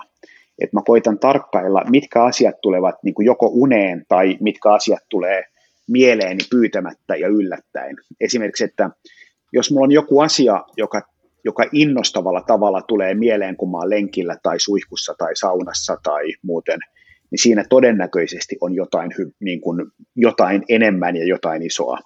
Jos joku asia kuukaudesta toiseen tulee uniin ja ahdistaa ja niin edelleen, niin siinä todennäköisesti on jotain huolestuttavaa. Ja mä luulen, että nämä molemmat ovat olennaisia, koska ne, ne, on, ne, on, ne ovat menneet minussa syvälle. Ja mä koitan elää niin, että semmoinen asia, missä on luontevaa momenttia, mikä kasvaa, mikä innostaa, missä on imua, niin se on olennainen, mitä mä koitan lisätä. Ja sitten joku asia, mikä pelottaa hmm. mua, ahdistaa mua kuukaudesta toiseen, niin se on olennainen asia, mitä koitan vähentää tai keventää. Ja mun mielestä nämä molemmat on olennaisia, mutta usein me ei nähdä hmm. niitä etukäteen, vaan, vaan tota, me nähdään ne vasta niin kuin tekemällä. Ja, ja silloin niin kuin, usein joku saattaa kysyä, että joo joo, mutta onko toi olennaista, niin, niin vastaus se, että niin kuin katsotaan. Et, et se niin kuin, me voidaan huomata se matkan varrella ja todeta, että itse asiassa tämä on ihan, ihan epäolennaista, mutta me ei oltaisi nähty sitä ilman, että me oltaisiin otettu muutama askel niin kuin kohti sitä. Et jollain tavalla mun ajatus on se, sellainen että hyvästä elämästä, että niin kuin tehdään sellaista, mitä kohti meillä on innostusta, ja jatketaan, jos se tuntuu hyvältä, ja lopetetaan, jos ei. Ja tämä on niin kuin vähän yksinkertaistettu, mutta musta se on niin kuin ihan, ihan hyvä tapa. Mm. Ja sen takia esimerkiksi mun joskus pyydetään puhumaan lukijoille, lukiolaisille urasuunnittelusta, niin mä sanon, että mä voin tulla puhumaan jossain puhua urasuunnittelua vastaan. Koska niin kuin yhdeksän ihmistä kymmenestä, niin, niin elämä menee juuri niin kuin et suunnitellut. Ja mä luulen, että elämä määräytyy ennen kaikkea sen mukaan, sanotko kyllä vai ei, tai mille sanot kyllä ja mille sanot ei, kun tilanne on päällä. Että jos niin kuin mm. kaunis nainen tulee sanoa diskossa kaksikymppiselle, että lähetkö jatkoille, niin, niin ei se ole urasuunnitelma, vaan se on päätös, että niin kuin mennäänkö vai eikö, ja sitten katsotaan, että oliko kivaa vai ei. Ja samalla tavalla, jos joku teille sanoo, että, että mulla olisi töihin, että lähdetkö niin kuin vuodeksi kehitystyöhön Afrikkaan, niin mm. ne on niitä hetkiä, mitkä määrittelee elämän, että lähdenkö vai enkö. Ja sitten kun oot siellä ja toteat, että onko tämä kivaa vai ei, niin jatkanko vai enkö. Ja nämä on ikään kuin, että me liikaa mietitään niin kuin etukäteen, että me täydellisessä maailmassa teemme koko ajan niin kuin järkeviä ratkaisuja, niin enemmän on se, että miten me toimimme, kun ikkuna taukeaa. Ne on mun mielestä kuitenkin niin kuin isompia asioita elämässä. Ja, ja siinähän tärkeää on se, että kuinka läsnä me olemme, että onko niin kuin mieli kirkas, ollaanko me niin kuin levänneitä, ollaanko me niin kuin innostuneita, niin ne vaikuttaa tosi paljon meidän päätöksiin, mistä päästään taas tähän niin kuin ajattelun ajatteluun. Ja esimerkkinä niin mm. niin usein vaikkapa intuitio, niin intuitio mulle on puhdas ja usein intuitio on eri asia kuin pelko. Et saattaa olla sen, että mulle tuli intuitio, että en lähde sinne Afrikkaan niin se usein on, että ei, mulle tuli intuitio, että haluaisin lähteä sinne, mutta mua pelottaa se, ja se on niin kuin tavallaan kaksi eri asiaa. Ja jos on ihminen koulinut mieltään ajattelun ajatteluun, niin se tunnistaa tavallaan sen, että intuitio vetää, mutta pelko iskee, miksi?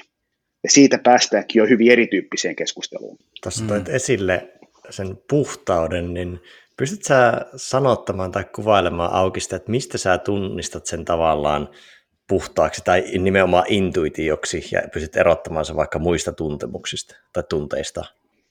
Erittäin hyvä kysymys ja vastaus on, että mistä minä tiedän, en, en, ehkä, ehkä en pystykään.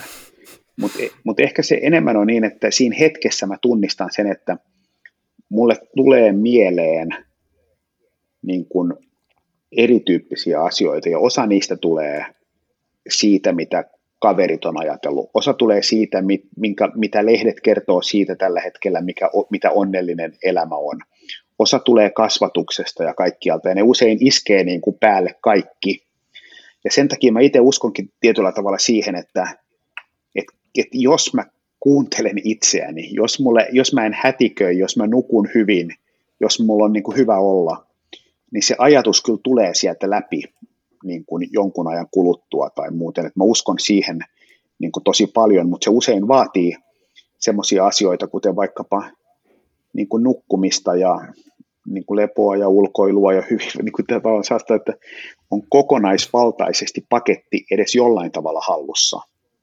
Niin mä uskon, että kyllä se sieltä mm. tulee sitten se ajatus.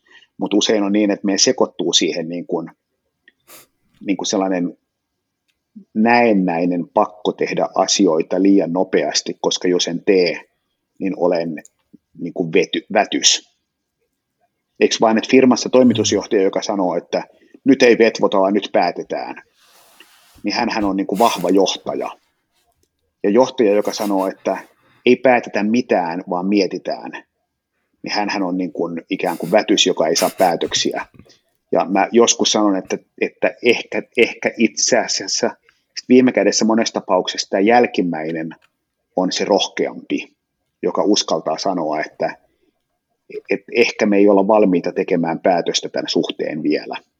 Mutta se ei ole se maailma, missä mm. me eletään, koska niin kuin mun mielestä vaan maailma on semmoinen, missä, missä niin kuin huonosti valmisteltuja pelokkaita päätöksiä arvostetaan enemmän kuin malttia ja harkintaa.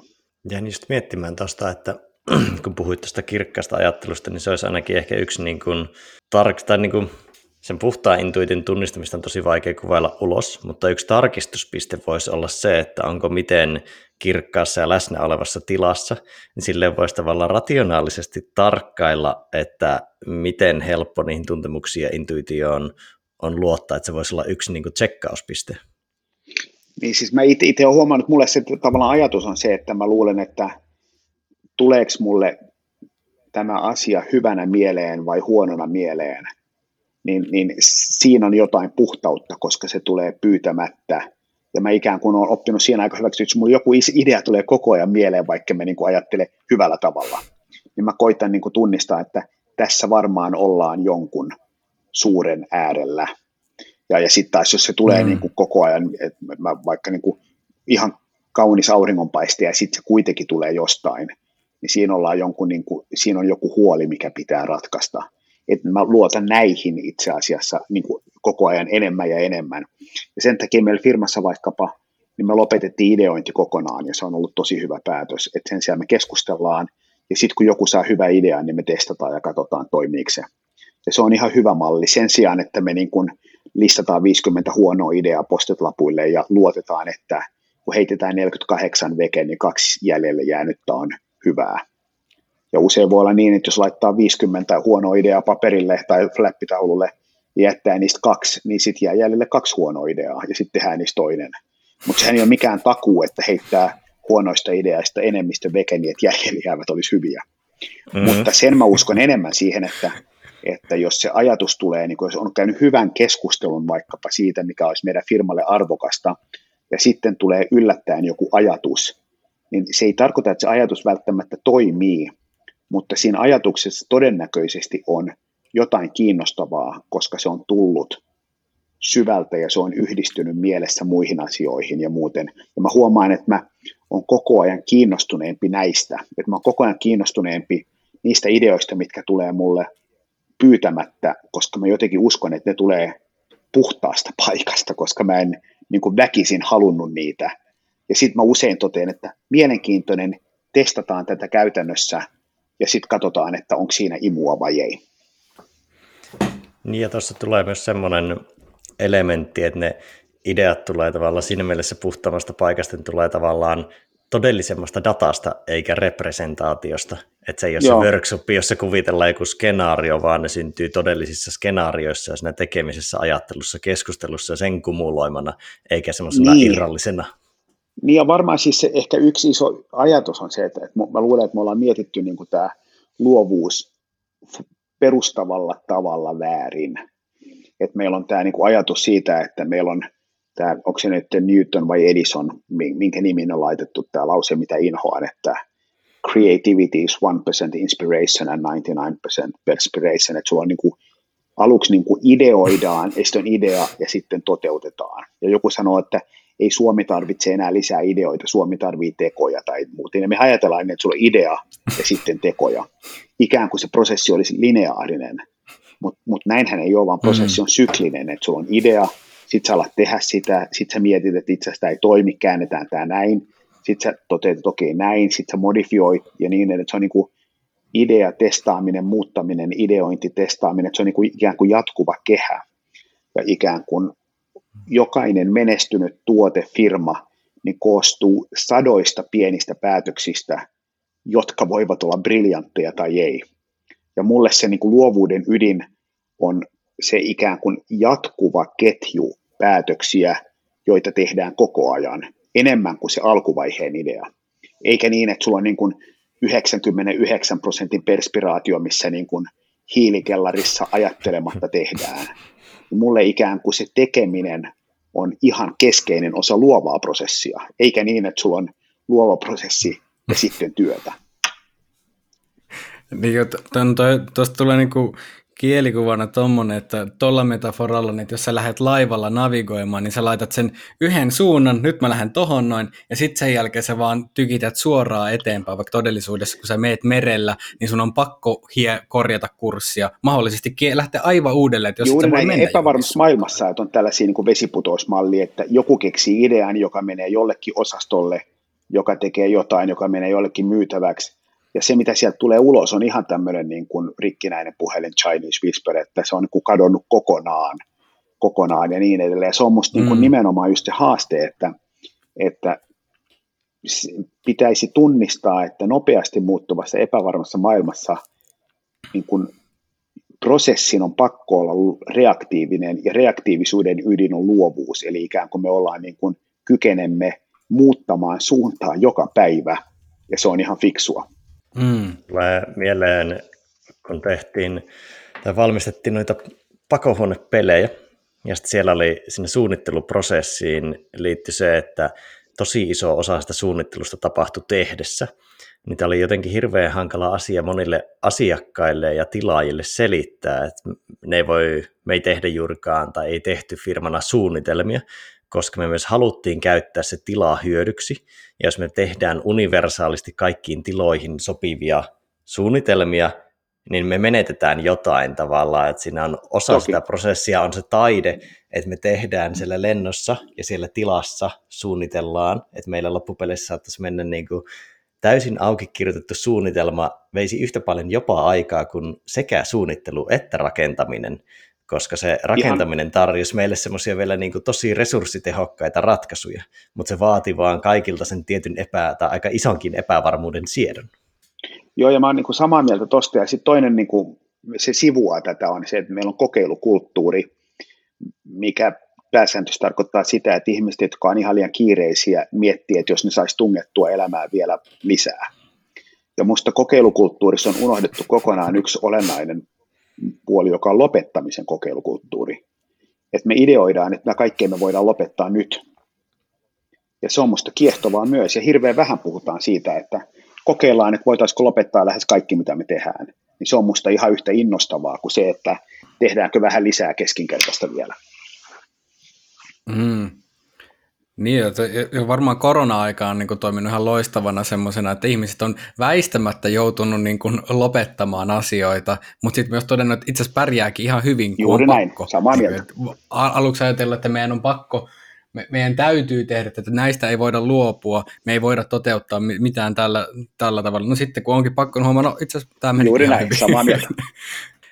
Pitää nyt yhdistää monta, monta tota noin, niin, Kelaa liittyen olennaiseen ja läsnäoloon siinä, koska niin kuin ihan siinä, tota, kun olennaista aluksi kysyin, niin tuli semmoinen niin kuin merkittävä ää, ymmärrys siitä, että kuinka nostit just sen niin kuin olennaisuuden tilannekohtaisuuden niin kuin, ää, ja sen just, että kuinka se vaatii sellaista niin kuin, läsnäoloa, ha- havainnointia, koska se, että jos me luodaan semmoinen niin kuin, urasuunnitelma. Me tehdään vähän niin kuin tämmöinen abstraktoidaan olennainen, tehdään siitä joku tämmöinen niin kuin kiinteä mie, mielessä, mielikuva, jos, joka on tuolla jossain, niin sitten me kuljetaan sitä semmoista niin kuin pelkästään lukittautuneena johonkin yhteen ideaan, jolloin sitten niin kuin me saataan sokeutua sille, että mikä oikeasti olisi olennaista tässä ja nytten tällä hetkellä, niin kuin se yleensä tuntuu kuitenkin olevan.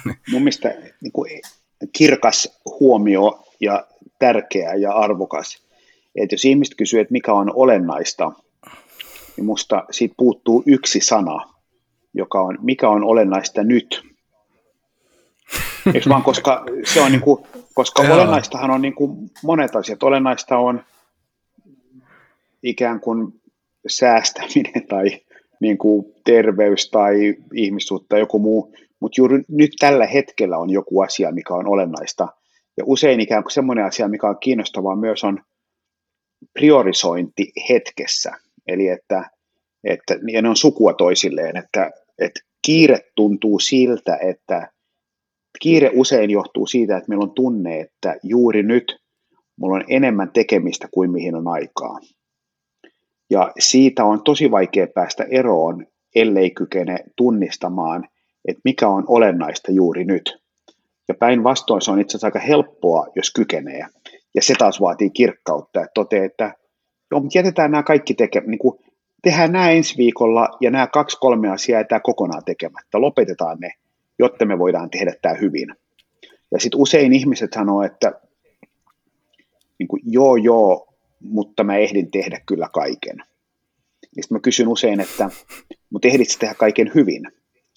Niin sitten sano, että no en. Sitten sano, no sano sitten niin, että joo joo, mutta mä ehdin tehdä kaiken huonosti. Sä, no mutta sehän kuulostaa niin kuin tosi ikävältä, mutta, niin, mutta siitä, sitä se onkin, eikö vaan? Tavallaan se ajatus, että, että mulle niin kuin, joku sanoi, että ammattilaisen määritelmä on se, että ammattilainen te, täytyy tietää, mitä pitää tehdä, koska, ja sitten se tekee sen. Eli ikään kuin siihen kuuluu myös analyysinä se, että joo, meidän täytyy tehdä päätös tästä, mutta se ei ole tämän viikon ajatus, se voi odottaa ensi viikkoon, koska tällä hetkellä tärkeintä on tehdä tämä asia hyvin. Ja tämähän tavallaan on jatkuvaa ikään kuin arvovalintojen tekemistä, että nyt olen puolison kanssa, nyt olen lapsen kanssa, nyt itse asiassa olennaista on ihan muu asia kuin joku muu, koska tässä hetkessä pitää olla läsnä. Ja nämä kaikki vaatii mun mielestä mm. Hyvinvointia, kirkkautta, nukkumista, ajattelun ajattelua ja jotain muuta, jotta kykenee olemaan läsnä. Mm, kyllä. Tuosta, tuosta heräs ajatus, kun sä oot toiminut vuosien varrella tosi monien ja erilaisten ja kovien ammattilaisten kanssa, niin mitä sulle tarkoittaa ammattilaisuus? Varmaan se on kuin yhdistelmä siitä, että Tämä on hy- hyvä kysymys, että, että ammattilais varmaan se tunnistaa, että mikä on olennaista juuri nyt ja miten saan sen tehtyä hyvin. Että se niin kuin tietyllä tavalla niin kuin koostuu siitä, että mulle niin kuin ammattilaiset on semmoisia, että he tietävät, mitä heiltä odotetaan ja he tekevät sen hyvin. Mihin kuuluu niin kuin tietyn tyyppinen fokusointi, ei-sanominen ja laadukkuus. Et se ei tarkoita, ammattilaisuus älyttömän harvoin tarkoittaa sitä, että tehdään liikaa asioita välttävästi esimerkiksi. Ja ongelma on se, että kaikkia ei pysty tekemään hyvin kukaan, jolloin ammattilaisuuteen kuuluu mun mielestä myös kyky keskittyä johonkin. Ja, ja sitten jos sä keskityt ihan väärin asioihin, mutta teet ne hyvin, niin siis sekään ei ole ammattilainen. Eikö vaan, että tekee tosi ahkerasti ja hyvin vääriä asioita, jolloin ikään kuin ammattilaisuus varmaan on yhdistelmä niitä, että tunnistan, mikä on olennaista juuri nyt, ja maltan tehdä sen hyvin. Mä luulen, että se on näiden kahden asian yhdistelmä. Yksi, mikä on itsellä liittynyt viime vuosina tuohon niin valinta-ajatteluun, niin kun perinteisesti ihmiset ajattelee, että avuttomuus on sitä, ettei oikein saa mitään aikaiseksi eikä tarra mihinkään, mutta kyllä myös kaiken valitseminen on avuttomuutta se on tavallaan avuttomuutta sanoa ei ja tehdä valintoja ja kieltäytyä, että sä jos mm. ahmit kaiken, niin sekin on avutonta. Niin tota, mä en tiedä onko se avutonta, mutta mä en tiedä onko avuttomuus se sana, mikä niin kun tuntuu musta juuri oikealta tuossa tilanteessa, niin sitä en ole ihan varma, mutta ongelmasta saan kiinni. Et jos miettii vaikka niin kun, ikään kuin neljä ihmistyyppiä vaikka töissä. Yksi on tämmöinen niin kuin apaattinen, kyllästynyt ihminen, joka se, että teen tosi vähän ja tosi huonosti. Eikö vaan, se on semmoinen niin kuin elämänsä kyllistynyt, uupunut ihminen, mikä joka päivä muuttuu harmaaksi ja oikein mistään ei tule mitään. Ja mä luulen, että tämmöisiä on jonkun verran ja se on surullinen tilanne. Sitten on semmoisia ihmisiä, mitkä, mitkä tekee tosi paljon kaikkea huonosti, että niin kuin ikään kuin sählää ja niin edelleen. Sitten on ihmisiä, mitkä sanoo, että teen aika paljon asioita aika hyvin. Ja sitten on ihmisiä, mitkä sanoo, että teen oikeita asioita todella hyvin. Mä luulen, että tämä viimeinen on epätosi, niin kuin teen kaiken hyvin. Että se on niin kuin perfektionismi ja se on niin kuin armoton maailma.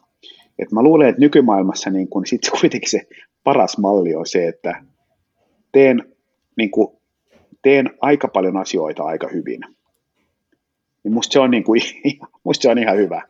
Että kaikkeen ei tehdä ja kaikkeen me ihan nappiin, mutta, mutta, mutta että mulla on joku tolkku tässä tekemisessä, että mä oon niin kuin pääsääntöisesti ihan kirkas. Niin musta se on niin kuin jollain tavalla, niin kuin, se riittää jo aika pitkälle tässä elämässä toi nappaan tuosta riittää kiinni, että, se, niin kun, että, että kun tekee riittävän hyvin, että se, a, niin kun sä et pysty aina, todellakaan tekemään mm. aina täydellisesti, mutta monissa asioissa sä pystyt tehdä riittävän hyvin, kun sä vaan tunnistat ja tiedostat sen, että mikä se siinä niin kun hetkessä ja siinä tilanteessa so, sopii, mikä siinä riittää. ja mikä elämässä ylipäätään riittää, mikä riittää, jotta mm. olen onnellinen. Ja tämä on mielenkiintoinen, ää, mit, mikä minulle riittää, jotta voin sanoa eläneeni hyvän elämän esimerkiksi, nehän on niin kuin tosi isoja kysymyksiä. Ja tämä on mielenkiintoinen, koska en tiedä miksi kysyit, mutta tämä on mulle niin kuin rakas teema, joka, josta mä oon kyllästynyt puhumaan. Sen takia, että se usein myönnetään tai mielletään kompromissien tekemiseksi ja kunnianhimon vastakohdaksi. Että jo, mutta on riittävän hyvä, niin se tarkoittaa, että en halua tehdä tätä ikään kuin, niin, kuin niin hyvin kuin pystyn, koska vähempikin riittää. Ja, ja, ja, ja musta siinä on kysymys eri asiasta, koska jokainen määrittelee sen, mikä on riittävän hyvä. Eli jos sä vaikkapa haluat mm. tehdä, jos sä haluat vaikkapa ravintola palasi, joka haluaa olla yksi maailman parhaita ravintoloita, minimissään kahden tähden ravintola, niin, niin heilläkin on joku taso, joka, jos todetaan, että tämä on riittävän hyvä, mutta se taso on korkealla, koska siellä on helppo sanoa, että tämä ei ole riittävän hyvä. Tässä ei ole niin kuin sitä, tämä raaka-aine ei ole riittävän hyvä, tämän hienostuneisuus ei ole riittävän hyvä, tämä palvelukokemus ei ole riittävän hyvä, tämä soittolista ei ole riittävän hyvä, nämä astiat ei ole riittävän hyviä, koska se taso on niin korkealla. Eli mulle riittävän hyvä ei tarkoita sitä, että ollaan leväperäisiä, vaan tunnistetaan se, että mikä on tässä vaatimustaso. Ja usein elämässä, niin kun mä mietin, niin riittävän hyvä, niin, niin mä luulen, että mulle enemmän ja enemmän mä ajattelen elämää niin, että niin kun, kun nyt jotenkin pärjällään ja ollaan ihan tyytyväisiä, niin se riittää mulle ihan hyvin. Ymmärrätkö tavallaan, että mulla ei ole niin, kuin niin että, että mun pitää niin kuin saada uimamaisterin mitalli ja, ja niin kuin tämän kautta, jotta mä voin olla onnellinen, vaan totean, että se mitä minulla on riittää, riittää aika pitkälle kunhan vaan tunnistan sen kaiken hyvän, mitä mulla on. Hmm. Tuosta päästään Aasinsillalla myötävirran käsitteeseen, jota vähän sivustkin teemana, kun puhuit, sanotaan, että hatusta heitettynä 40 minuuttia sitten siitä, että pyrit tavallaan lisäämään semmoisia olennaisilta ja relevantilta tuntuvia juttuja, jotka aina nousee ja jotka tuottaa jatkuvasti ei välttämättä niin myönteisiä tuntumuksia että tuntuu vastahankaiselta, niin vähentämään, niin avaatko, mitä sulle tarkoittaa myötävirran käsite, kun olet sitä käyttänyt? No varmaan se tarkoittaa sitä, että niin kuin mehän suomalaiset ajatellaan, että mikään arvokas ei tule helposti ja mennään läpi harmaan kiven ja kaikkea. Ja se on musta niin kuin, mulle aika vieras maailma, että niin kuin, miksi kukaan järkevä ihminen haluaisi mennä harmaan kiven läpi. Että se on niin kuin seinä hullu ajatus.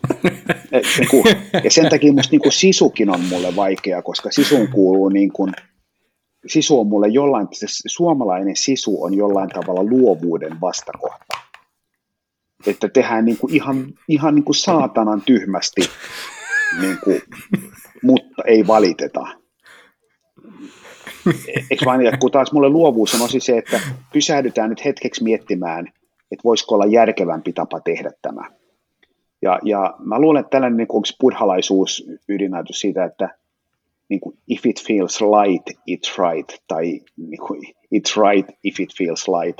Että se perusajatus on se, että mä luulen, että kaikkeen suureen kuuluu jonkunlainen keveyden tematiikka tai jonkunlainen myötäviran tematiikka. Että se ei tarkoita sitä, että jokainen päivä on helppo tai se ei tarkoita, että ongelmia ei ole, mutta on semmoinen olo, että tämä kanootti menee kyllä niin kuin paikkoihin, että tässä on niin kuin hyvä meininki. Ja jos on semmoinen olo, että jokainen päivä on helvetinmoista niin kuin taistelua, että mennään vastavirtaa ja taistellaan tuulimyllyjä vastaan, niin, niin musta ihan hyvä paikka on jossain vaiheessa pysähtyä kysymään, että tehdäänkö me oikeita asioita, ja, te, ja jos me tehdään oikeita asioita, niin tehdäänkö me niitä oikealla tavalla, koska silloin on niin kuin startupissa puhutaan vaikka pivotista, niin mä luulen, että usein, että jos jokainen päivä on taistelua, niin saattaa olla mahdollista, että joku oivallus on vielä tekemättä. Ja mä luulen, että jokainen tunnistaa sen, kun se oivallus tapahtuu, niin sitten on tietyn tyyppiä keveyttä. Ja otetaan vaikka esimerkiksi niin kuin kaikille meille tuttu voltti, mikä, minkä arvo on varmaan kohta niin kuin kymmeniä miljardeja. Mä luulen, että onko siellä niin kuin Miki Kuusella ja johtotiimillä, niin onko niillä semmoinen olo, että jokainen päivä on kevyt niin mä luulen, että tämä myötävirtaa, niin tietenkään ei, koska mä luulen, että niillä on joka päivä tulee erityyppisiä haasteita. Mutta onko niillä kokonaisuudessaan sillä organisaatiolla sellainen olo, että me, meillä on myötävirta takana. Ja mä väitän, että on. Että niillä on semmoinen olo, että tämä, tämä kanotti menee paikkoihin.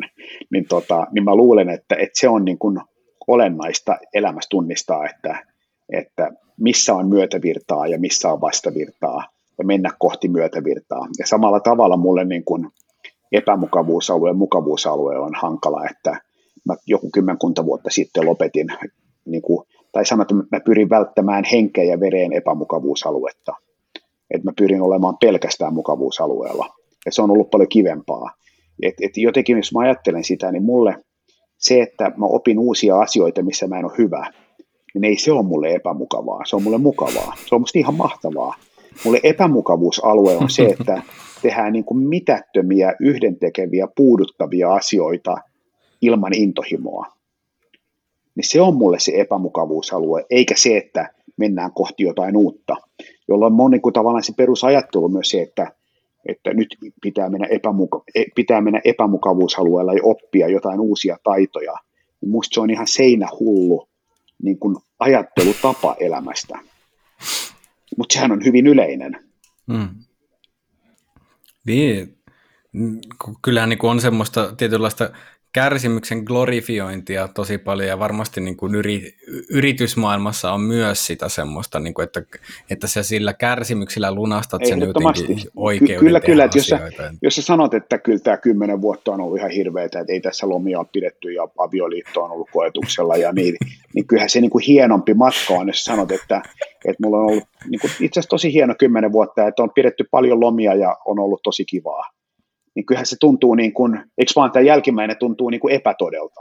Niin ja joku heti kyse, on kyseenalaistamista, onko siellä nyt laiskoteltu tai että mikä, mikä, mikä perinnön näin. siivin tässä on näin. nyt. Ja sen takia mä, niin kuin, kyllä mä teen paljon töitä ja tykkään tehdä töitä, mutta kyllä mä tykkään niin kuin provosoida, että joku sanoo, että, että niin kuin kyllä yrittäjän pitää niin kuin olla todella ahkera.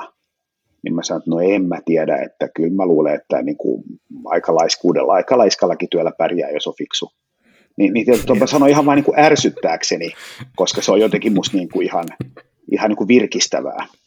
Niin onhan hyvä yrittäjä vähän laista. Mm. Niin siis niin kuin, hyvä yrittäjä voi olla semmoinen, mikä tekee tuplasti enemmän työtä kuin muut, koska se ei ole ehtinyt miettiä. Ja sitten hyvä yrittäjä voi olla semmoinen, joka miettii, miten se pääsisi vähän helpommalla. Ja molemmat on ihan hyviä. Et meillä on niin kuin, ei ole olemassa yhtä ideaalia, vaan on olemassa monta ideaalia, jotka voi viedä niin kuin erityyppisiä lopputuloksia. Ja se, mitä mä itse koitan niin kuin promovoida, on se, että, että pysähdytään joskus miettimään, voisiko olla fiksumpi tapa tehdä tämä. Ja musta se on ihan hyvä periaate elämässä. Hmm.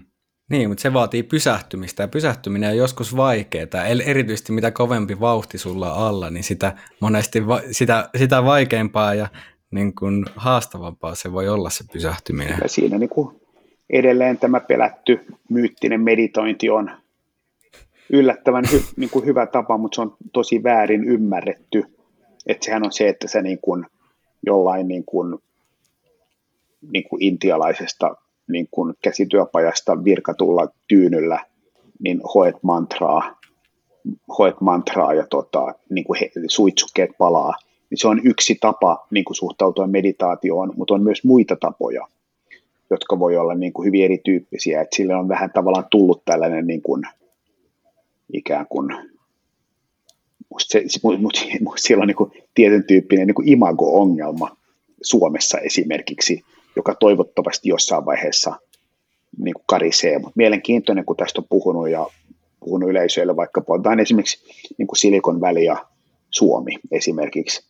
Niin Silikon välissä on tosi vaikea löytää huippujohtajaa, joka ei meditoi. Ja Suomessa on tosi vaikea löytää huippujohtajaa, joka meditoi. Ja tämä, ei, ja tämä ei ole epätotta, vaan tämä on totta ja se on tosi kiehtova tilanne. Mm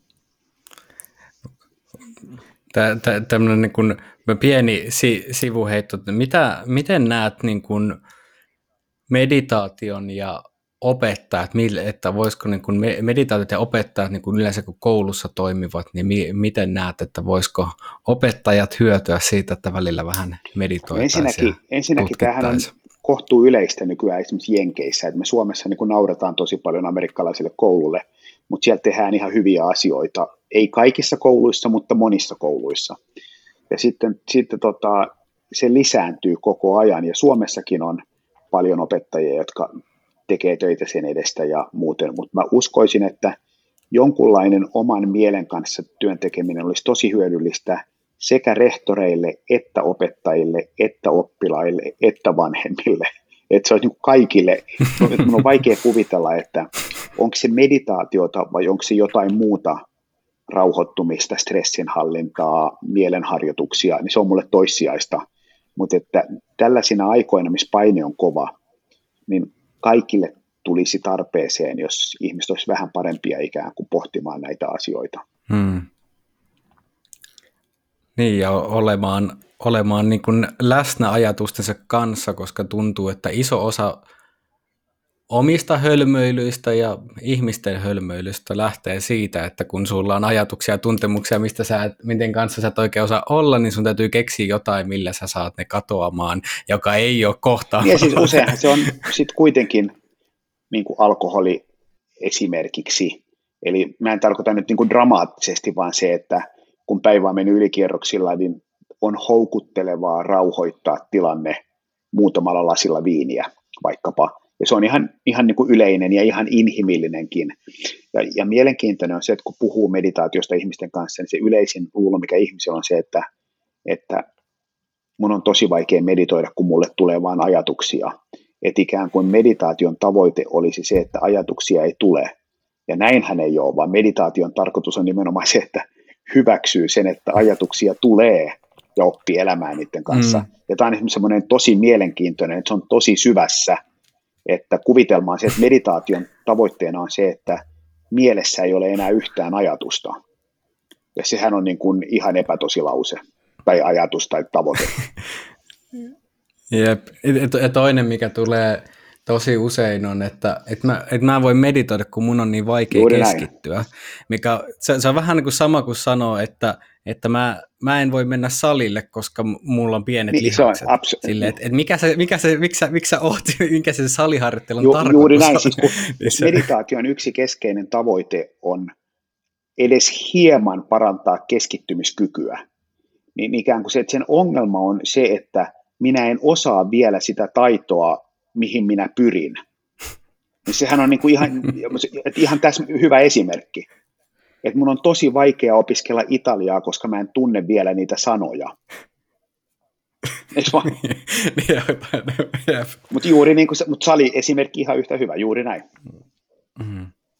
Joo, nyt on, meillä alkaa kello tikittelemään tällaista niin monta kiinnostavaa suuntaa, mihinkä haluaisi viedä, viedä keskustelua, mutta ne jää, jää toiseen kertaan, niin loppu kevennyskysymyksenä, että virtauksen teeman parissa ollaan, niin jos haluaisit kokea flowta, niin kenen kanssa tekisit ja mitä?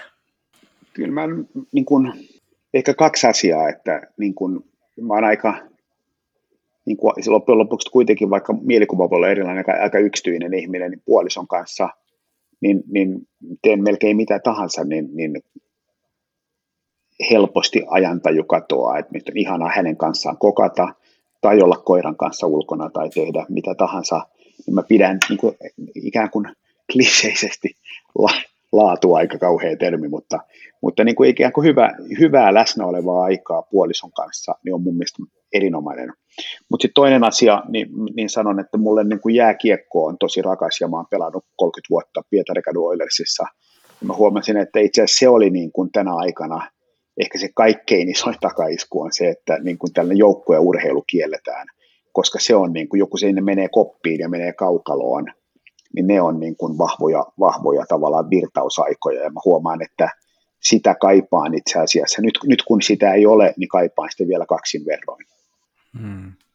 Joo, tuota, tässä kierrettiin aika isosti tätä, tai ei kierretty, vaan oltiin nimenomaan siellä monella tapaa ytimessä tuossa niin kuin Selolunin ja maailmankuvan teemassa, ja tuota, mm, siellä jäi tosi kutkuttelevasti paljon teemoja auki ja open loopeja, mihin haluaisi palata, mutta tosiaan aika rientää, niin tuota, klousataan tähän. Tästä tuli, tuli silti hyvä kokonainen paketti, niin kiitos paljon Saku oivalluttavasta ajattelusta nimenomaan, ei vain, ei vain mukavasta keskustelusta, vaan herättelevästä ajattelusta.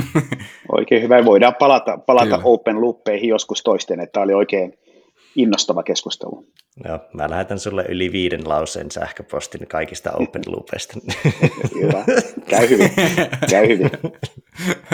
Hyvä. Mutta kiitos Saku tästä ja kiitos Lauri, kiitos, ja kiitos kuulijat. Erinomaista joulun odotusta, tai koska tämä nyt tuleekaan, niin erinomaista elämää itse kullekin.